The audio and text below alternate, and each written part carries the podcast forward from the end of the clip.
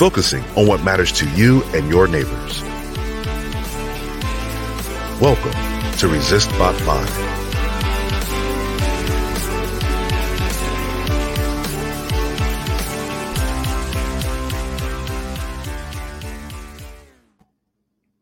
Hey, everybody.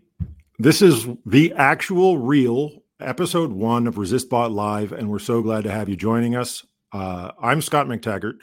This is the beginning of a, of a big, fun adventure. ResistBot having its own Sunday show.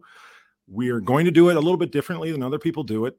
Uh, we are volunteers trying to contribute. We all have regular jobs and and we are struggling along with you to understand what's going on in the world in the political landscape and i think that what you'll find with the show that we put together for you is that it's focused on you focused not on the soap opera or the horse race or any of the things that make life sort of more combative but instead finding out what your neighbors are writing to the resistbot platform about how it is that they're asking for your help uh, and and who's co-signing those petitions those things that are important to them. So today is september 26th 2021 uh, very excited to have you all. We're we've been planning this for months. Thank you so much for all your support. The next move for us is going to be explaining to you how we operate. Resistbot is a nonprofit where all of you participate in the civic experience, writing your letters, reaching out. Find it at resist.bot if you're not already familiar with us. And and I'd like to start introducing some of the people that are going to be on the show and and lead into today's topic, which is one of our most popular petitions. We are going to be talking today about SSI and the Demolish Disabled Poverty Campaign. First, I'd like to introduce Susan Stutz, who is my right hand on this, head of content and research here at ResistBot. Let's bring Susan up. And uh, Susan, can you hear me? I can hear you, Scott. How are you? Well, I'm waiting for technology to betray us on the first episode, and I think we'll be all right. but you know, I mean, we're just again volunteers with jobs trying to make a good show, and uh, you know, there's a there's a fair amount of finger crossing going on over here. Uh, where I'm are you sitting, sitting right on, now? I'm sitting on fingers crossed right now, actually. appreciated. I am in the Treasure Coast in sunny South Florida. And um, as Scott mentioned, I do the content research writing for the bot. And today we're going to talk about SSI, the inadequacy of it, and um, the efforts to bring it up into the modern times. And it started with a petition by a user by the name of Matthew. And that petition has well over 73,000 signatures on it at this point from people all over the country who find it to be a very important issue, whether it's personal to them or not. And there's a couple of pathways towards um, solving the problems with Social Security insurance. And that is uh, through the reconciliation bill that Congress is working on and through the Social Security Restoration Act. And we're going to talk a little bit about that today. Well, I, I'm really glad for the work that you've put in on the research here. Uh, it's important for everyone to understand the petitions come in and we don't necessarily we don't pretend to be experts. I, right. while we've been doing all of this we've been talking about you know sort of like our job is to work with the audience and learn about the topic. Uh, we're going to do the best we can to facilitate a good conversation bring in people that can comment on it. Uh, really glad to have you here for the journey you know and all the writing and research that you've been doing. Uh, just out of curiosity how did you get associated with resist resistbot in the first place I started using ResistBot and started writing letters in May of 2017. And I uh, then I would take my letters. The users, I'm sorry, the volunteers at ResistBot would then take letters and submit them to the newspapers. And I had some really good fortune in that regard in the early days where my newspaper was fond of my letters, so they published them. And so I got an email from another volunteer named Donna, and she reached out to me and asked me if I wanted to be a volunteer. And so I jumped in and I started working on letters to the editor and submitting them to newspapers in every state in the country. And it kind of morphed from there. I worked on uh, our vote keyword package, and then I worked on the COVID keyword package. And those were some pretty big lifts. I worked on those with other volunteers. And all along, I've been writing for the bot, uh, doing articles on our website for our blog and doing research. And it this was just the next best thing. I got the invite, you know, from you to chat about it. And oh, I'm yeah. super I mean, excited. It would have happened Super for you excited. one way or the other. It would have happened. You're very smooth on camera. Really glad to have you. Now, thank you. I'm going to add somebody to our conversation here. Uh, let's bring in Melanie Dion. I absolutely adore Melanie. She is a huge addition for us in understanding the liveness of this whole experience. Melanie, how are you? You are muted, is how you are. I told you this is what happened. This is what I get for trying to be polite. Um, what, good morning. Good afternoon. Hey. well, if it makes you feel any better, I've used my knees have pushed my little um, uh, desk contraption here a, a, few inches out of place. So mm-hmm. you know, there's yet another like production thing to keep. I was the first one to make a production mistake, not you. How's that sound? I feel good about that. I feel better about myself in your misfortune. You See, don't say I never did anything for you. All right. Um, I appreciate that. You've done plenty.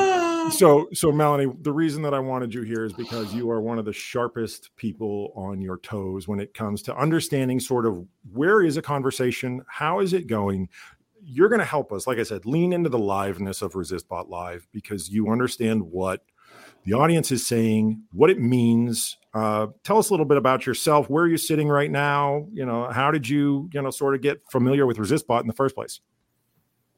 Um, I am currently broadcasting from Phoenix, Arizona. I'm a New Orleans native. I just evacuated for Hurricane Ida and decided I want to stay here until there's garbage pickup and things like that. So um, i have I've been here for about a month, and um, how I got uh, I've I've I'd been aware of ResistBot as far because I love um, yelling at people and telling them what to do. So obviously, you know, I've, I've utilized it for you know letters, writing my congressman, things like that. So when you reached out to me, I was I was very excited because yes, I do I do bring the live to things sometimes. So I'm I'm, I'm happy to help, happy to be a part. Take the credit. Um, I don't know anybody who's mm-hmm. sharper up on their toes, and I really needed that for this show for someone to really know, sort of again, like what they read the first time they read it. You know, what does it mean? And and you're going to help us with what people are saying in real yeah. time. Yeah. And we're, we're already getting, we've got Ellen, who's a proud supporter, and she thank you, Susan, for what you do.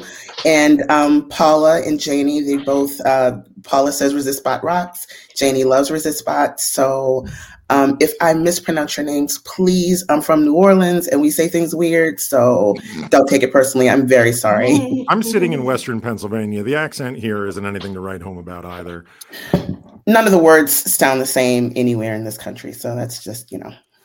So I do, I do want to invite everyone to engage with us live. Uh, if there's something that you know you want to bring up to, as this conversation goes on, and we get to the main topic of SSI and demolished disabled poverty, please just pop that into the into the comments.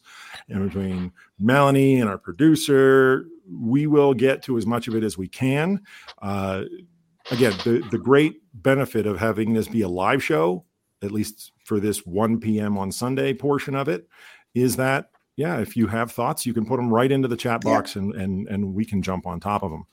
Uh, I'm wondering if I might have Athena, Athena Foulet, come to the stage. Please pick up a yellow courtesy phone. How are you, Athena? Great. How are you doing, Scott? How's I'm it so going, Melanie, Susan? Hey. Thanks for having so, me. So, so I know you hate this. I, I know you detest being called this, but you said it like a long time ago and it stuck. You said, I've been with the bot from the top and I can't stop thinking about it whenever I think about you.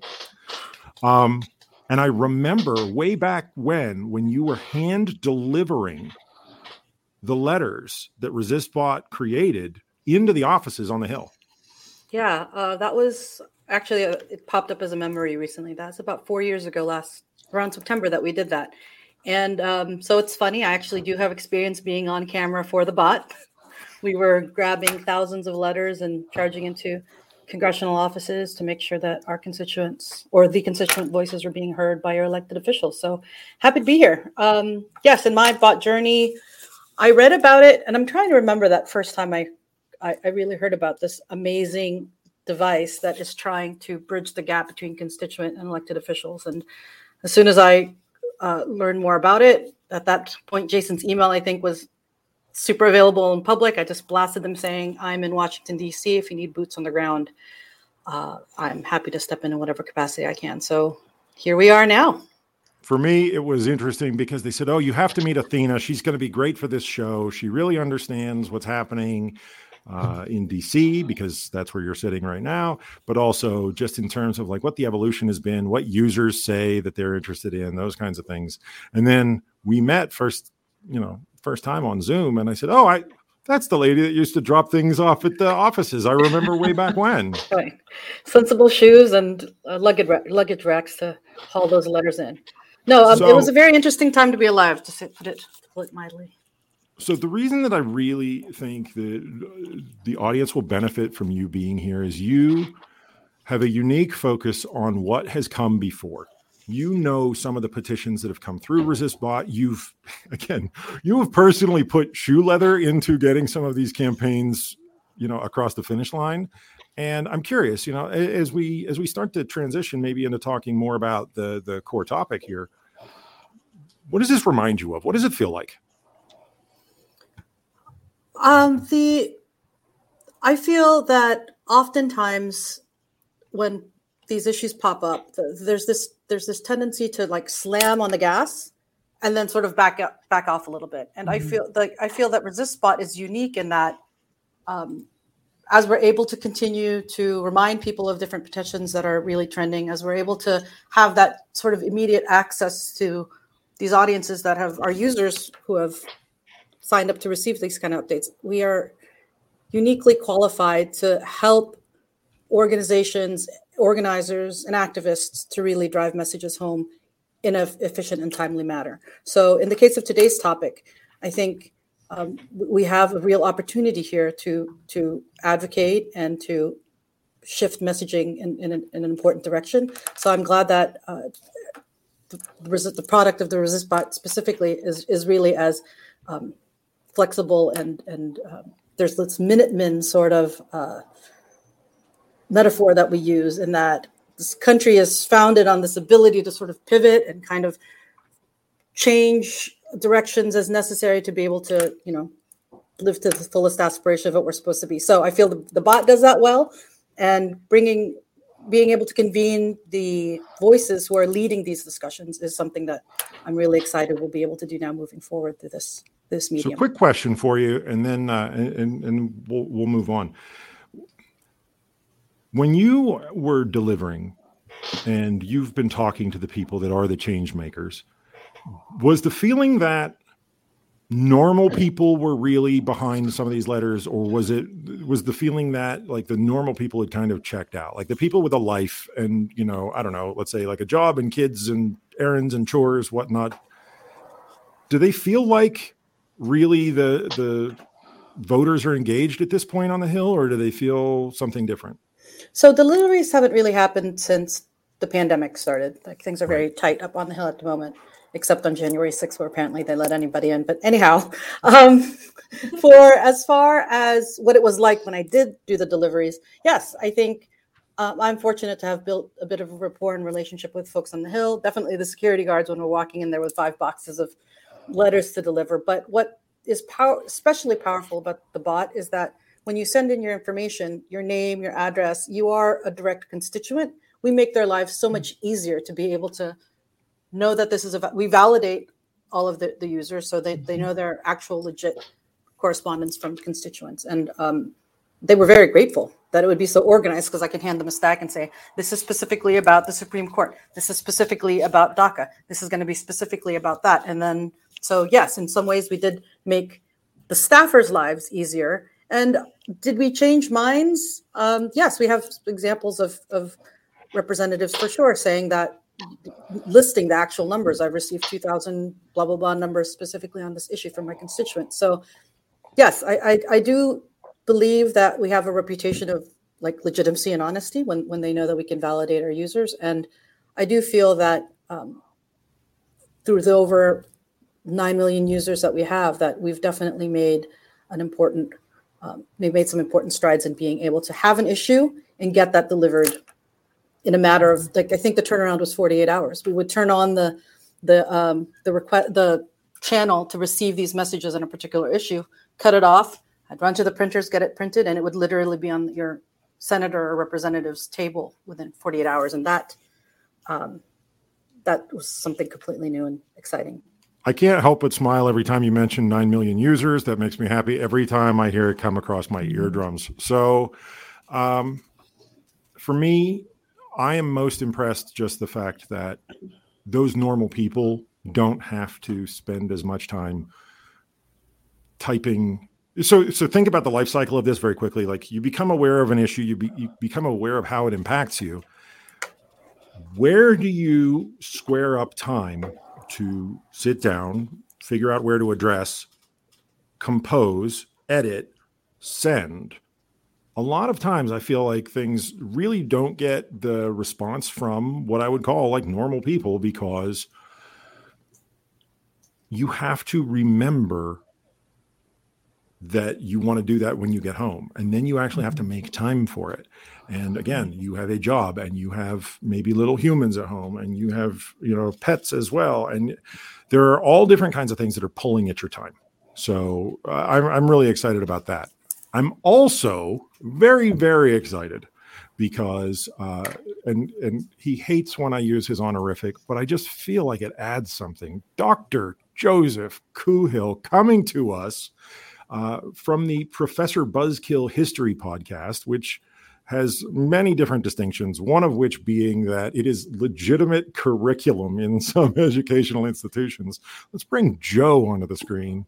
Joe, I promise I won't doctor you to death, but I don't have my doctorate, so I'm super cool with it. I, I love the fact that you you have this, and frankly, like I feel a little bit more credible as a result of you being on the screen now. Well, thank you, uh, thank you, but but make sure everyone knows that it's not an honorific. It's it was these are real. This was a real earned degree. There are plenty of honorary doctorates. oh, out come there. on, man! So it's it is technically me? my title, but as I someone who runs, a, I thought honorific meant something different. Then I, am as someone again. who runs a sh- show called Professor Buzzkill, I can hardly complain about what you, you use as my name. All right, but you know, like I just like I already feel like I'm just not measuring up to my panel, and that's not great. So, um, I'm curious, Joe. You know, how long have you been studying history? Uh, how long have you been teaching? I'm curious. You know, sort of like give us an an idea of of how deep you've gone into the topics that we're going to be covering on the show. I've been studying history for over 30 years, maybe 35 years. I've been teaching for 25 years, uh, and uh, I, I I come to this partly as someone who for my professional training did modern Europe his, European history, uh, and and but now with my show over the last six years, I've had to dig into a great deal of modern American history, and I'm sort of rediscovering my own native land by uh, through my podcast and through the work that I have to do for the podcast. So I'm much more energetic and much more interested in in these topics than I think I would have been if if we did the if I hadn't you know gone to um, gone to the popular sphere and tried to run a podcast.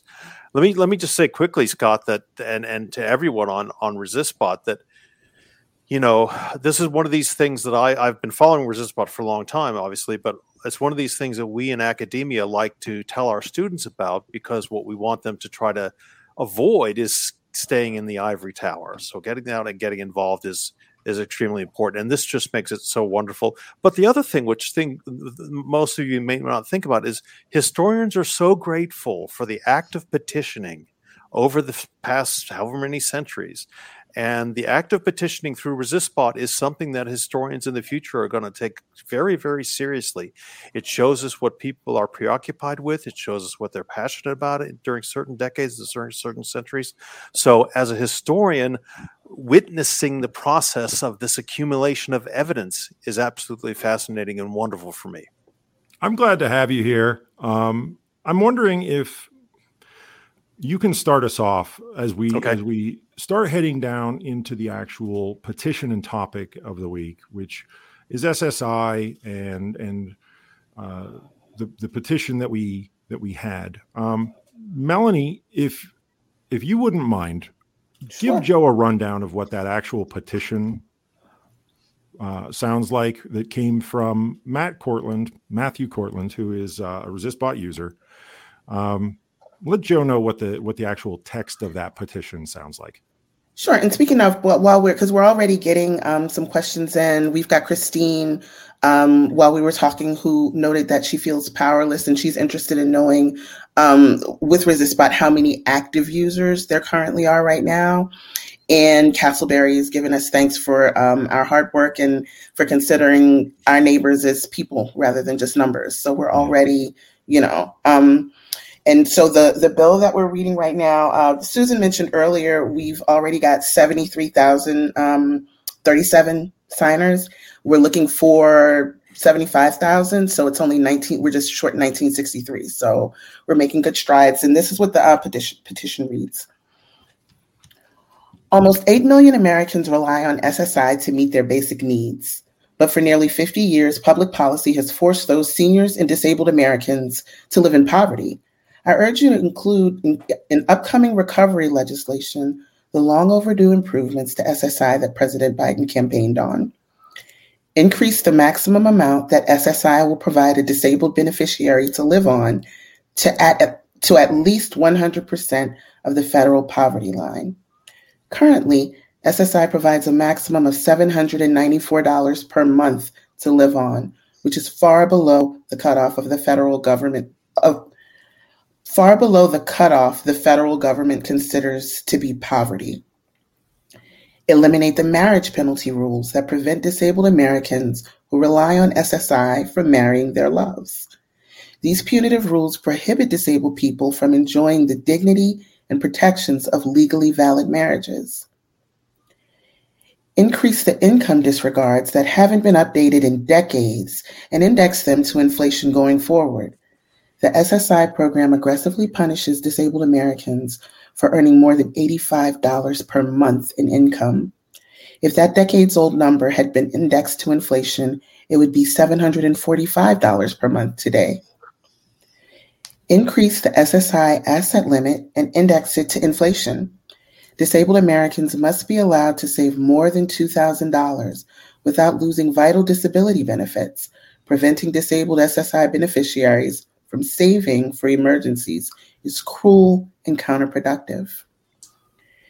Eliminate the cruel and archaic in kind support and maintenance rules that cuts already inadequate monthly benefits by one third for beneficiaries who get help from loved ones, such as groceries, to ensure they have food to last through the month or a place to stay to get them off the street. Please include these essential improvements that will help millions of seniors and disabled Americans in upcoming recovery legislation. And this was first sent on June 23rd by uh, hashtag demolish disabled poverty. And again, we're just 1,963 signatures short of our 75,000 signature goal.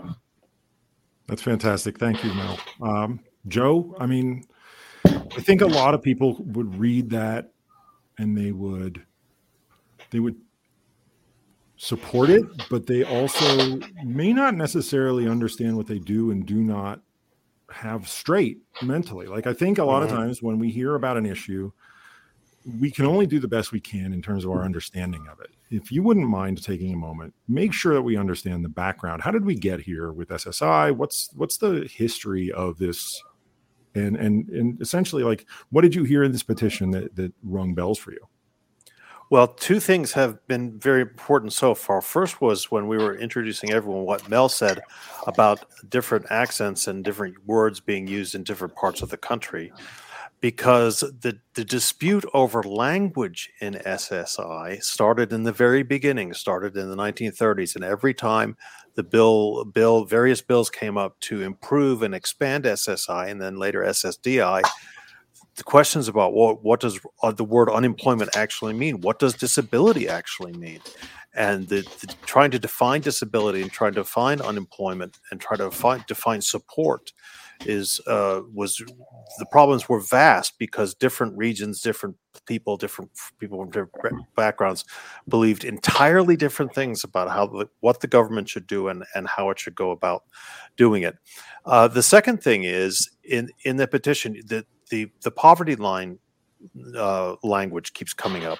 And that also has been a consistent struggle from the 30s and the 40s, especially in the 50s, uh, in determining what SSI would do and what it would not do. And perhaps more importantly, when it comes to people's actual benefits and as they deal with uh, having to deal with the government, um, what the federal government is responsible for and what states governments are responsible for. That's a constant battle throughout these decades, well into when President Nixon, for instance, tried to improve things in the 70s, and then they were cut back in the 80s, and when they were tried to the improvements were attempted to made in the in the 90s again.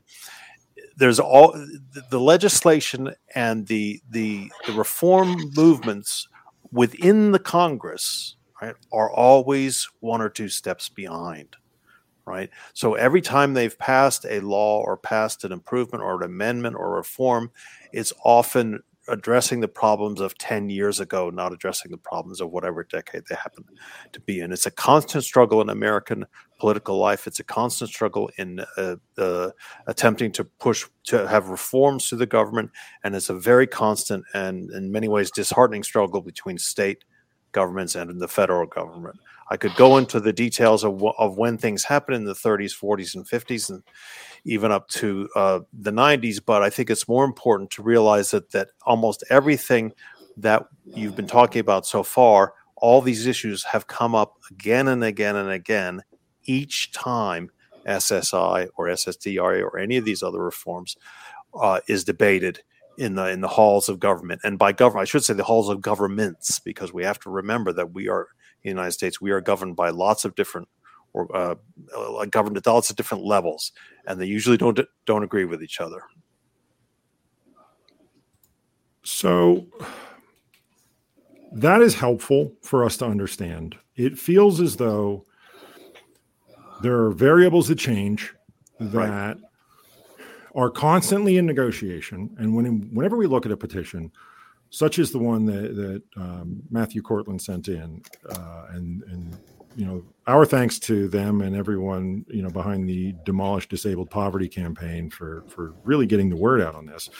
But Joe, if I'm hearing you right, the the conversation that we're having is kind of like the legislation includes these moving target variables. Mm. And maybe this is an unfair question because I mean I I'd prefer to assume that the folks that write these things and negotiate these things are doing it in good faith, but um well, was there ever a discussion about maybe pegging it to a specific outcome? Was there was there a discussion about like it should be able to produce this outcome? Yes, it's often pegged to uh, this in general is uh, is often pegged to inflation. It's often pegged to the poverty line, but the problem has has always been even the first proposed in the 30s, but especially in, in 1956 when there's an attempt to add disability insurance to it, is the idea that certain states, for instance, uh, who don't that aren't very industrial, certain agricultural states or rural states, feel that disability, uh, vocational disability, employment disability comes through industrial accidents, right, or industrial okay. problems, industrial the industrial world, and that doesn't apply in Nebraska or that doesn't apply in Mississippi, and so those senators and congressmen are constantly pushing back against these other uh, these reforms in, in, a larger sense, even though exactly the same kind kinds of accidents, exactly the same kind of disability causes are happening in their own states, they think of it as a northern thing. They think of it as an industrial thing. And so, and they're also, in addition to their hesitation to spend money anyway. Um, the, the regionalism is a, is a, is an almost insurmountable insurmountable problem. So it, te- pegging it to the rate of inflation, pegging it to the poverty line, is something that's uh, been debated in the in the five big periods when this uh, is up up before the federal government, and each time it comes in uh, two years out of date. By the time the bill actually passes, it's two or three years out of date. So, Susan, Mel, is it is it a northern thing? Sorry to step on you there, Mel. What were you going to say? No, I've got a question from the audience. Actually, we've got uh, Christine, who's a 24 year old Navy vet.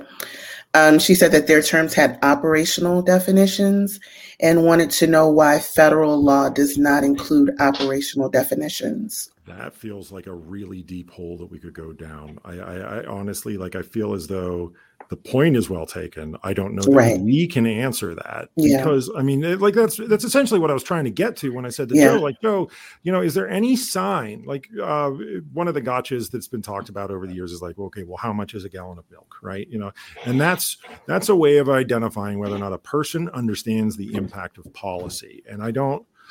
You know, I, I don't want to keep our, our guest waiting any longer, but you know, Christine, your point is well taken. Um, I, I would like, and, and there's a, the reason I'm asking about this being real life and, and and pegged to outcomes is we're because we're going to bring on someone who I know for a fact has these conversations about the impacts every single day. His name is Matt Berwick. If we can add him uh, to our conversation, uh, Matt, come on in. We uh, we just added our producer, who apparently um, Mel, you, you're laughing the way I'm feeling. I, that's fantastic. We're so glad to have you. Congratulations, you made the big show. Good job. You didn't even have to pay your dues. That's pretty solid. So, Matt, um, this is one of those times when I'm going to sort of just give you the floor because you've been listening to what we're talking about. There's a petition that was written by someone who has a firsthand understanding of this, trying to get this fit into the reconciliation bill that's coming up. And I'm not 100% convinced that everyone understands the outcomes of policy choices. So, you're the president of United Spinal of Western Pennsylvania. Uh, you are constantly in contact with this community. Can you give us a sense of sort of what the real life impact is of, of the petition, the, the proposed solution, and, and this entire conversation? Yeah, Scott. Um, you know, I, I really appreciate you having me, and you know, it's it's something that's near and dear. I've been an advocate in the community for a long time. Have a spinal cord injury, acquired that at the age of 15. So I was somebody that went through and was a recipient of SSI, um, and you know, it's it's amazing how little uh, 700 some dollars goes in a month, um, and just to think about what you have to pay for. Um, I was a college student when I was on SSI. Uh, so looking at what the cost of a book is in college is just astronomical. Um, and you know, I could buy a book and a half with seven hundred and some dollars, um, but then you have to look at how do I pay rent? How do I buy food? How do I get to college? Let's talk about that. Um, so the the small amount of income that people get through SSI is just it's such an impact on their life because you really have to make strong decisions and strong choices of what am I going to buy? What am I going to be able to afford? And what's going to be able to get cut out? Um, I think another thing that we have to really touch on in the petition is looking at the the marriage equality. Um, and you know, a lot of people say that we have marriage equality in the United States, but we don't have marriage equality until people with disabilities can get married without having the fear of losing their benefits. Um, you know, and I'm I I think I'm a good looking individual, Scott. I don't want you to answer that, but um, I I think I'm a good looking individual, and you know I I have to worry every day with if I find somebody that also thinks I'm a good looking individual and wants to pursue marriage, and uh, that's something that I have to have the real fear of losing my benefits just because I fall in love and want to go and and do what everybody else in the community does and get married. Um, so it, it's really there's so much more impact on this than just the small amount of money that that individuals are able to um, to interact with. And and what I will say too is people with disabilities want to go to work. People with disabilities want to contribute to the community. Um, but as it was mentioned with SSI, you can only earn such a small amount of money before you're at risk of, of losing those benefits. So when we talk to our constituents at the United Spinal Association of Western PA and we ask them, like, what do you want to do? Well, I want to go to work, but why don't you go to work? Well, the, the real fear of the folks that we work with on a daily basis is that they're going to lose their benefits. Uh, so there's so many things that we can unpack through uh, or unpack through the the changing of this legislation. Um, but we'll just start there. I'm going to stop because I'm sure there are lots of questions. I'm th- sure everybody wants to talk, but uh, that's just going to tee it up for you. Um, Matt, can you just take a moment and explain to us what SSI is um, versus SSDI? I know I struggle sometimes with the acronyms, and I'm sure others do as well. Yeah, so SSI is Social Security insurance. So it or Social Security income. Um, so it is basically what you can get as an individual that has not worked, that has a disability, um, and then you have SSDI, which is where you have work credit. So if you've worked for a long period of time, um, you can essentially get additional income. And I, and I will throw it over to the great professor if he wants to include anything else about SSI versus SSDI. You are muted, You're Joe. Muted. And I did it to myself a minute ago, so don't feel bad.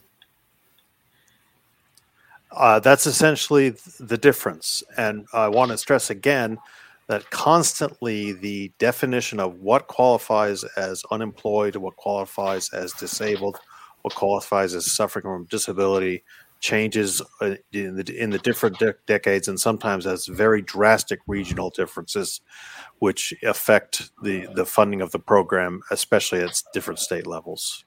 I want to throw in the other thing too, which is, um, Matt. I think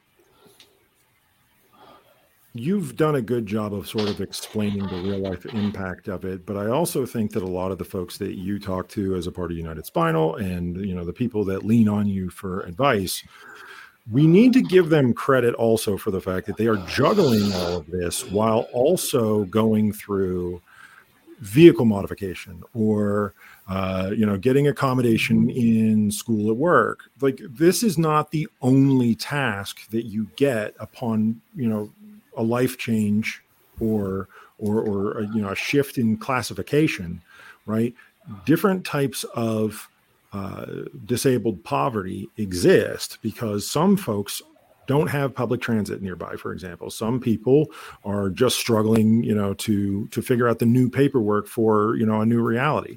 Uh, i know this is something that you do and i know that you do it you know a, a lot on the state level because i, I got uh, to see your work on the MAWD bill. Uh, if, if you wouldn't mind maybe adding that to the conversation before we open it up to the rest of the panel for questions, like tell us about MAWD in Pennsylvania. And I have to stress this is a Pennsylvania effort, but I think this helps to sort of add depth to this conversation. Yeah, so um, MAWD, thank you for for giving the opportunity to share a little bit about MAWD. So, Medical Assistance for Workers with Disabilities, or MAWD, MAUD um, is a program for individuals that at one point were eligible for SSI, uh, that have gone to work and are able to work. And MAWD is essentially a, a premium that is paid to remain on Medicaid. Uh, so that again, that state program Medicaid, not Medicare. Um, and these are individuals that are working, they're paying a premium, um, and they're able to work because of MAWD. So recently in Pennsylvania, uh, there were advocates, including myself, who pushed the the state legislature a little harder to say we would like to see changes to MAWD because there are limitations with MAWD not as many limitations as with ssi um, you can earn more you can um, have more income more assets um, but you were still limited and you still weren't able to get married. So at the state level we said we want to see changes. So act 69 uh, was recently signed in the state. So that will open up workers with job success, which will give the opportunity for more income, more assets, um, and the ability to get married because they won't be looking at uh, uh, some other things that are currently looked at. But I think the important thing to note between MAWD and workers with job success and SSI is that it is all that same umbrella that we look at. So the um, individuals that are on MAWD were at one point an SSI recipient, may continue to be an SSI recipient. Um, so they're still under some of those same uh, challenges that individuals that are on only SSI are impacted by. I just want to uh, tip in and make sure that the audience knows that if you have questions, you can ask us, and I'll be sure to uh, filter them through to Matt or um, or the good doctor or uh, or whoever. Just make sure that you know you, we want you to be part of the conversation. So join us. Melanie, I appreciate that you're helping me and making him uncomfortable with that. I know how, how much he just wants to be one of the guys after 37 years in school. You can do so many things with that name. I mean, the fact that he's not going by Dr. Joe Cool is just an abomination. So we're going to have know. that conversation in the after party. Uh, I did see there were some people that were looking for where they can sign the petition before um, before we go any farther. So uh, if you're not already familiar with ResistBot, the web address is resist.bot uh, if you go there at the top navigation, you'll see petitions.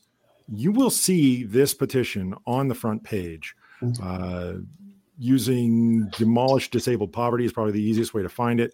Every ResistBot petition, though, has a code. The code for this one, if you're a, a veteran user with you know all of the all the superpowers, it's PSL OAE. That's where you can sign the demolish disabled poverty petition.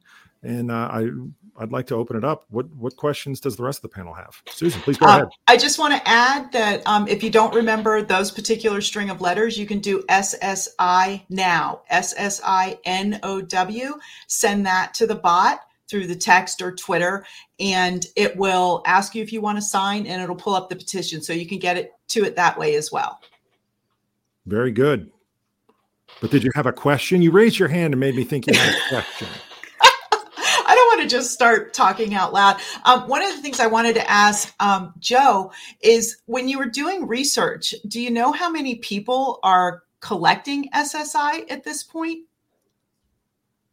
Oh, I don't know that. I don't know contemporary numbers. Uh, I wouldn't know that at all. Uh, I was asked to do the historical.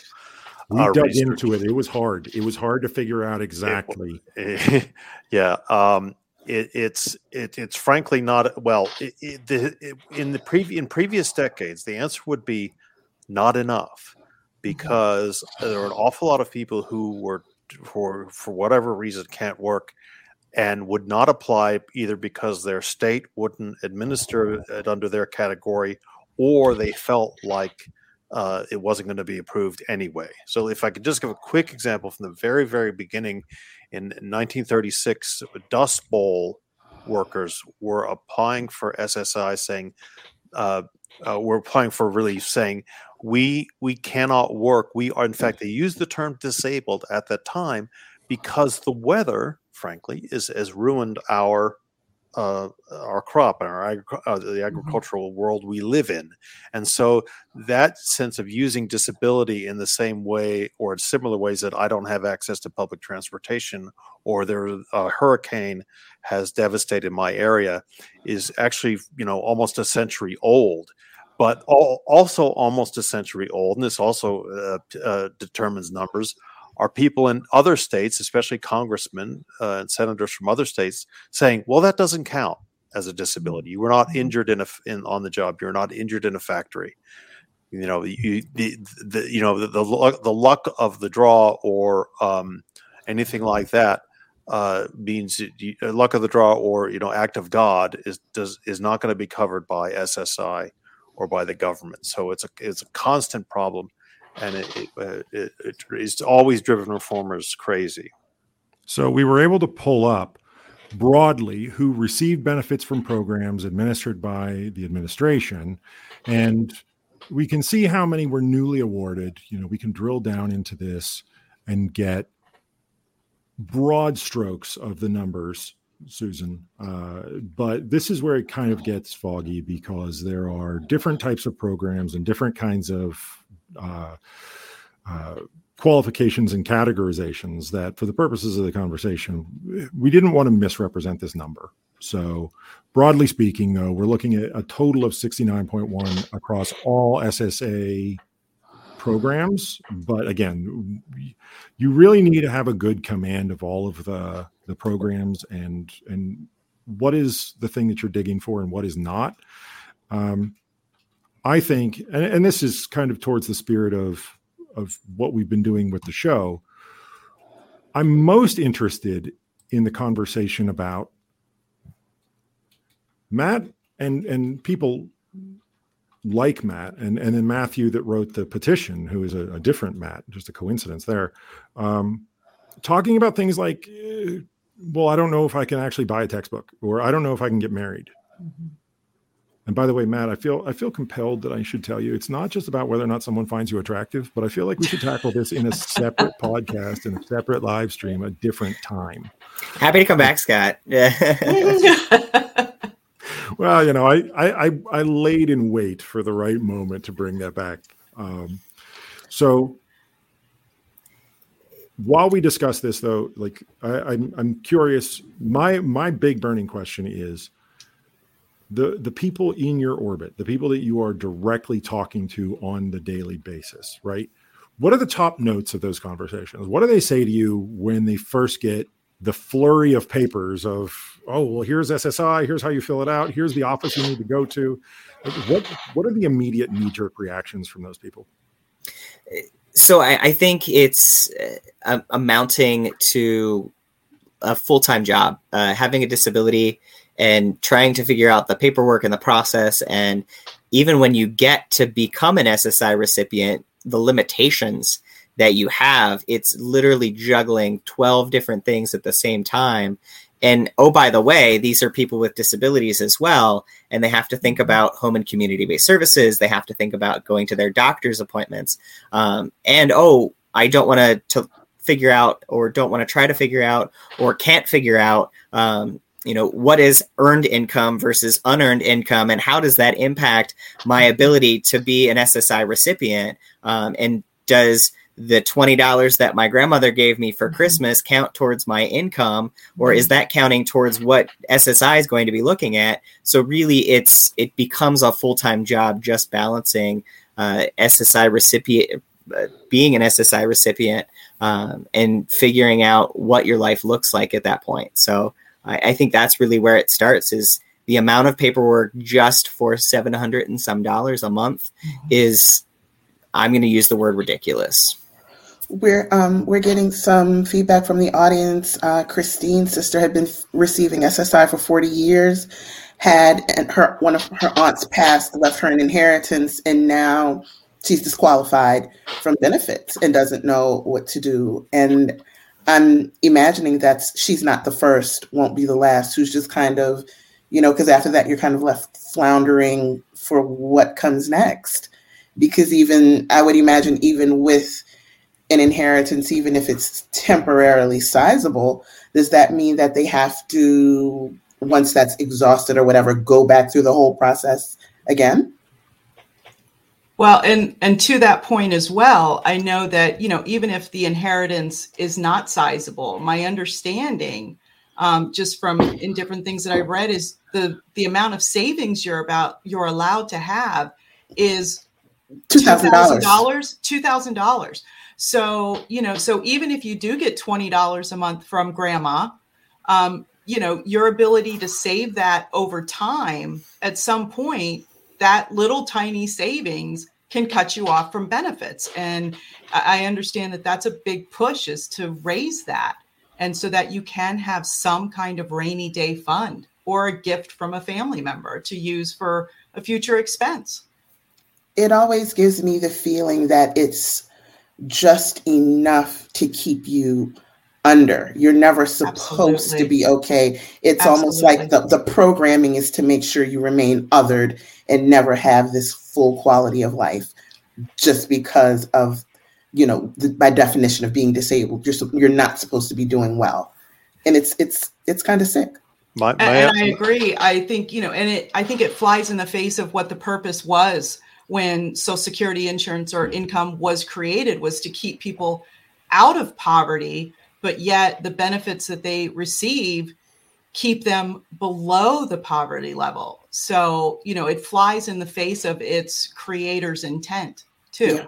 Uh, can I just jump in uh, here when, when we talk about things like the creator's intent and uh, because there is very you're, you're, absolutely right. There is a very strong uh, purpose behind these things to keep people above the poverty level. That's the creator's intent. But what happens when the legislation is passed, and then even worse when it trickles down to the state level, is this constant. Um, flow of keeping people othered. I think the othered is exactly the way 100%. it is described. And in just one more historical point, if you're lucky enough, so to speak, to be born in an Episcopal for instance, community where there is, where there was, I'm saying this is the history now, where there was a lot of uh, support for disabled things or, or, unemployment or all kinds of things through your Episcopal church or what, what uh, different kind of churches. That was that was wonderful, and often in the 50s, especially, the depending on again what state you lived in, that didn't they didn't ask okay are you receiving benefits from your church? Or receiving benefits from any private organization? Mm-hmm. whereas other states did.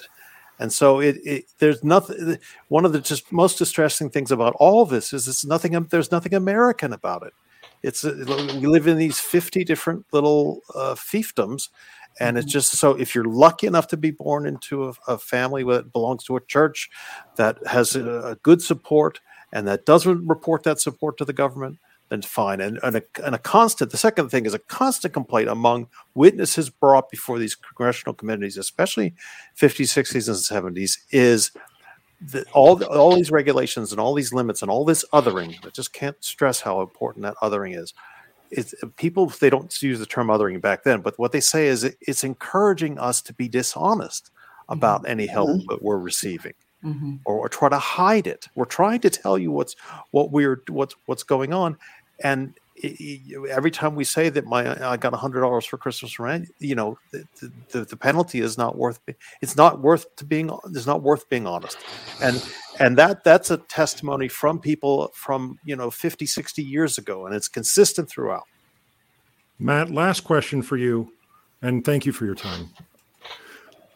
Tell me about the thought of moving to a different state. Have you thought about it? I mean, is this something you've looked into, or, or people that United Spinal has asked you to, to or, or that you support? Like, tell me about that thought process.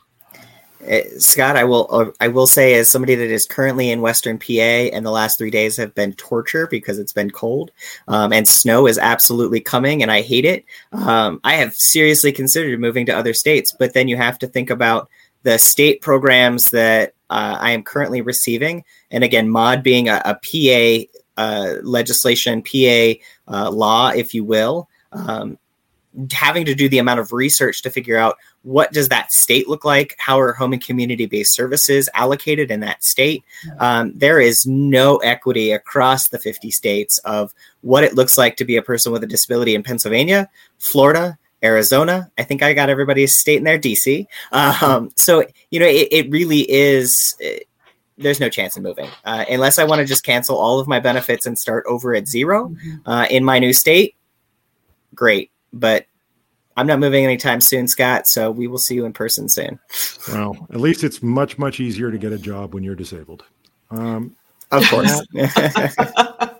thank you for your time and your your care with us in understanding this that you know that is not our daily life uh, we appreciate you being our very first guest here on ResistBot live for the for the real shows a little quiet applause for you so i don't do it into the microphone and deafen everyone that's listening but uh, thanks for making your appearance. Absolutely. Happy to represent pennsylvania. Thanks matt. I I know we have more to talk about this next week. We're going to continue this topic with next week's show, but I'm I'm really heartened by the fact that everyone here basically is nodding along with each other and saying like, "Wow, that's interesting." And and Mel, I I didn't see all the comments, but am I right in feeling like the comments are pretty much nodding along with us? Yes, it was a lot of um, there. There were a lot of folks who were in agreement. We've um, we've got Paula who was definitely sharing her agreement with the concept of how ridiculous the um, the limitations that are placed on people who receive this aid is. It's because it it prevents them from what quote unquote the American dream is supposed to be. And that's not, mm-hmm. there was no language that just limited it to people without disabilities. So it's, I mean, it's just absurd. So we're getting a lot of folks who right now are in line with with where we are with the topic.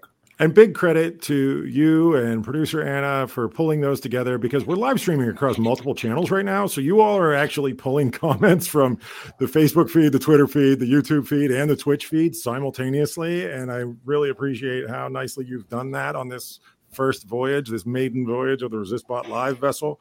Um, the the next thing I'd like to do, if we can, um, before we go, let's let's talk a little bit about what other stories are cooking out there, what we have our eye on, national stories of note. I think you can watch any any Sunday show, any news program right now, and and hear some of the the big loud ones. You know we know that there are there are budget things happening. There's a reconciliation vote. There's an infrastructure vote those kinds of things. But as far as this group is concerned what else do you have your eye on? Athena i know you've got something you know lined up for this because we actually talked about it quite a bit yesterday when we were you know getting ready for today's show. Yeah i mean unfortunately there's never a lack of any issues that we need to discuss and we have a, a great amount of of work that needs to happen. So, in, in terms of what I'd like to see coverage, I'd like to see us uh, do a little bit more uh, to highlight the people doing work on the border. I think the crisis with what's happening with Haitian migrants who are attempting to seek asylum and their deportation, effective deportation to Guantanamo, is a uh, is a problem. So I think we should definitely try to get some experts to share some thoughts on that and what can we do as Americans to, you know, make sure well, that asylum is a human right that is granted to those seeking it. And, and, and it's a it's a international law that we all uh, signed together. Um, you know, this group here, we do content meetings. I, I really feel as though we originally planned on talking about the line three topic after we were done with uh, demolished disabled poverty but i really feel that we should move up the immigration and asylum discussion so that that's what comes next. Um, I, especially given what you just mentioned about uh, the haitian migrants that are according to just what little i'm exposed to what i'm able to read it seems as though they have filed for asylum and have a historical sort of track record that they don't always get equal treatment when compared to mm-hmm. people coming from other places. And I do think that that should be part of our uh, asylum and integra- immigration uh, conversation. And I'd like that maybe to be our second topic. Um, so that's what I would like to, for us to talk about in our upcoming content meeting. Uh, other topics that people are keeping their eye on right now in the in the national news that everybody would be able to tune into. Anything? Well, if I may just jump in and continue this theme I've, I've been hammering home is that this this problem of regionalism and the problem of different rules in different states, the whole problems of the electoral, the the, the new electoral uh, discrimination that's been going on in different states in the country is just shocking, and it's very and it's a, a, a serious problem for political scientists, for historians, and we're all all of us from all sorts of political stripes within those two professions are just uh, you know in shock that these things are happening. And again it brings this question up to me what what does it mean to be an american? Because being an american in new york is and and being able to express yourself politically is an entirely different thing than being an american in texas now and going forward. Agree with that.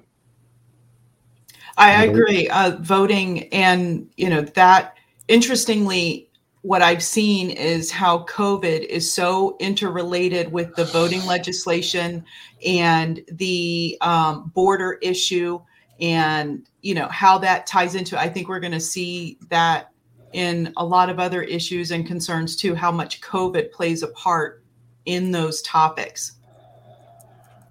I, I agree, and I think kind of tying in with both um, Susan and and Athena and how even with this border crisis with Haitian migrants, how I think it was Jen Psaki who was like, well, this isn't a great time to come. It's never a great time to seek asylum. So we need to discuss why there are different rules applied. I think it kind of ping pongs with all of you why there are different rules depending on who needs the aid. Mm-hmm. So um, I think we should really. I, I'm I'm looking forward to covering all of that.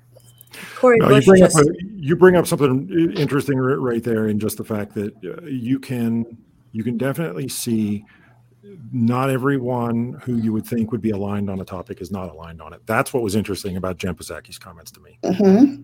Sorry, I so I was just that was me. I was just going to say Cori Bush actually just retweeted this idea that there are over six hundred thousand um, undocumented Canadians in the United States, mm-hmm. and yet we don't see whips and horses on the Canadian ever. Ever. And that boils down to the color of their skin. Mm-hmm. So and just the, just the fact that I'm looking at whips and horses in mm-hmm. 2021 is mind blowing, and the them focusing on well, we're not going to use horses anymore. Like, are you going to be right? Like, are you going to have That's whips outside of a Chevy mm-hmm. half ton? Like, I don't mm-hmm. care about the horses. Right. They, and they I'm really sad, I'm sad to say that, uh, that that there's there's a great historical precedence of that sort of mm-hmm. behavior by uh, by government forces. Mm-hmm an immigration policy in the United States. So we so have our work cut out for us. Yes, yeah, I was going to say that's what we're going to have to work on. You've read my mind, Athena. That's exactly what I was going to say. Like we have a lot to do. So uh, let's wrap it up very quickly. Uh, where you're going to be, what you're promoting, you, you, know, what is your favorite charity? Take it away, Susan Stutz. How about if you start us off? What do you want people to turn their attention to on your behalf before we meet next Sunday? Um, we're so we're coming to the very last days of September, and September is Suicide Prevention Month, and that's a nat that's across the country. And one of the organizations that I think's been really doing very good work in that regard, and I've been following them for years, is called um, makes me choke up. Uh, to write love on her arms. And I encourage you to go to their website. It's T T W L O H A and read the founder's story about the young lady um, with whom his entire platform began. And, you know, we all know someone who has a mental health challenge. We all do. Whether, you know, it's depression, anxiety, schizophrenia, something more profound than that. And um, it's, I encourage you to take a look at it. I promise I will. And I think everyone here will. And thank you for sharing. Melanie. I am doing work with the Katrina List. Um, it's in conjunction with the Katrina National Memorial Foundation, um, establishing a museum for Hurricane Katrina, where we're focusing on um, on residents of the Gulf Coast. I'm a New Orleans native, and expanding exactly not only the there's been 16 years since hurricane katrina and it's more than just what happened then. We've got 16 years of people living life and still trying to recover mm-hmm. from from what happened in 2005 so we are doing a lot of work to get a a facility built for that discusses um economic that that handles addresses climate justice as well as the actual stories behind these people who were affected by this storm. So, and and how that ties into what we're still dealing with today, 16 years ago, 16 years later with Hurricane Ida. So, um, the KatrinaList.org, I would highly recommend everybody go there. And I just want to call attention again at the top of the show. You said you had to you had to evacuate from your home in New Orleans, mm-hmm. and and I you get the Trooper Award for showing up on the show from a place that's not even really where you live, you know, from Phoenix, Arizona, you came and you just, I, I, I truly appreciate it. Thank you. I'm glad to be here. Thank you. Athena, what do you, uh, what do you want to turn people's attention toward? So, um, so many great organizations out there. I think, uh, given what's, um, how a lot of our conversations are basically coming down to this concept of equal justice in the United States. Um, I would like to call attention to Bryan Stevenson's organization, the Equal Justice Initiative.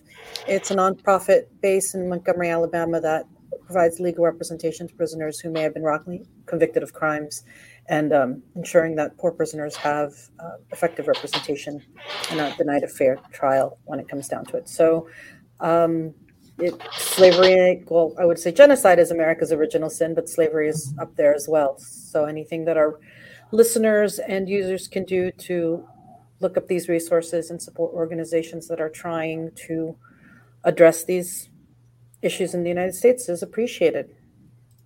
Thanks, Athena.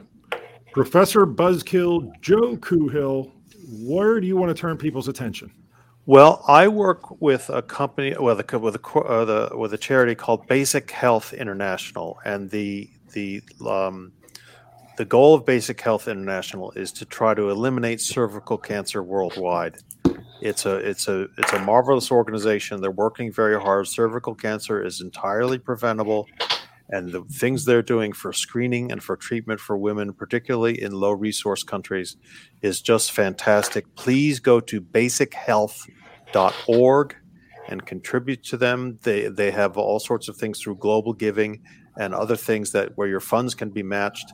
And it's a, it's something that it, it's one of these things that we can actually accomplish something wonderful within 10 or 20 years. So please, basichealth.org basic all one world and and we, cervical cancer is is is completely treatable completely uh, can be can be eliminated worldwide and that's what they want to do and if anyone wants to know about anyone wants to hear a little history go to professorbuzzkill.com and and follow my podcast Joe, uh, and you're another one that, that, definitely juggled some things this week. Uh, I, I, know you had some some family pressure this week, and thank you so much for making the uh, making the appearance. We we definitely appreciate it.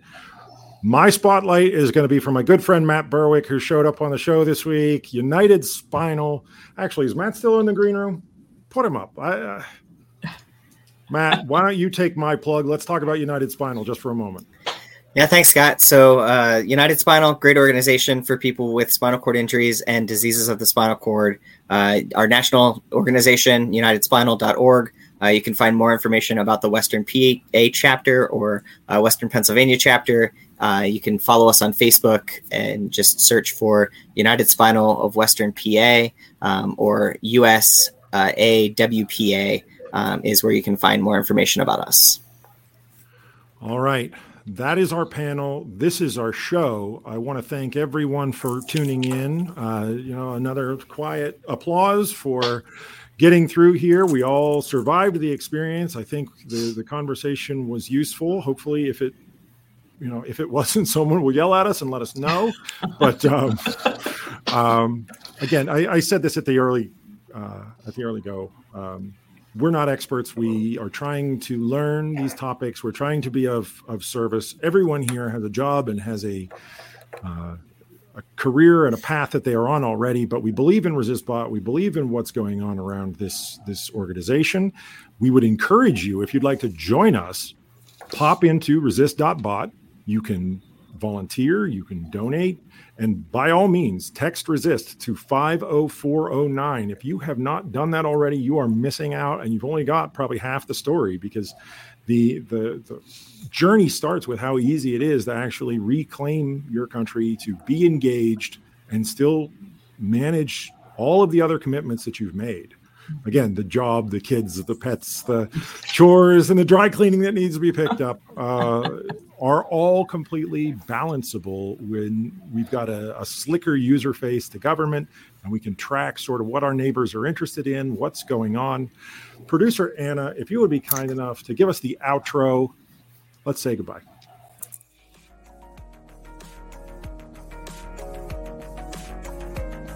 ResistBot and ResistBot Live are nonprofit efforts made possible by our volunteers and charitable donors. Join us by visiting resist.bot and follow us all over social media under the ResistBot name. Technical production for ResistBot Live is managed by Chris Erickson with help from Jesse Peters and Anna McTaggart. Contributors appearing on the show include Susan Stutz, Athena Foulet, Melanie Dion, Dr. Joseph Coohill, Christine Liu, and me, Scott McTech. Every installment of ResistBot Live begins as a live stream at 1 p.m. Eastern Time on Sundays on YouTube, Twitch, Facebook, and Twitter. If you miss the live stream, video replays are available at those same destinations. Audio replays are available wherever you get your podcasts. The music at the beginning and end of the show is provided by the artist, Punch Deck. The opening track is called The Sound Consumes. This track is called Persistence. Both tracks are available for purchase and download at punchdeck.bandcamp.com.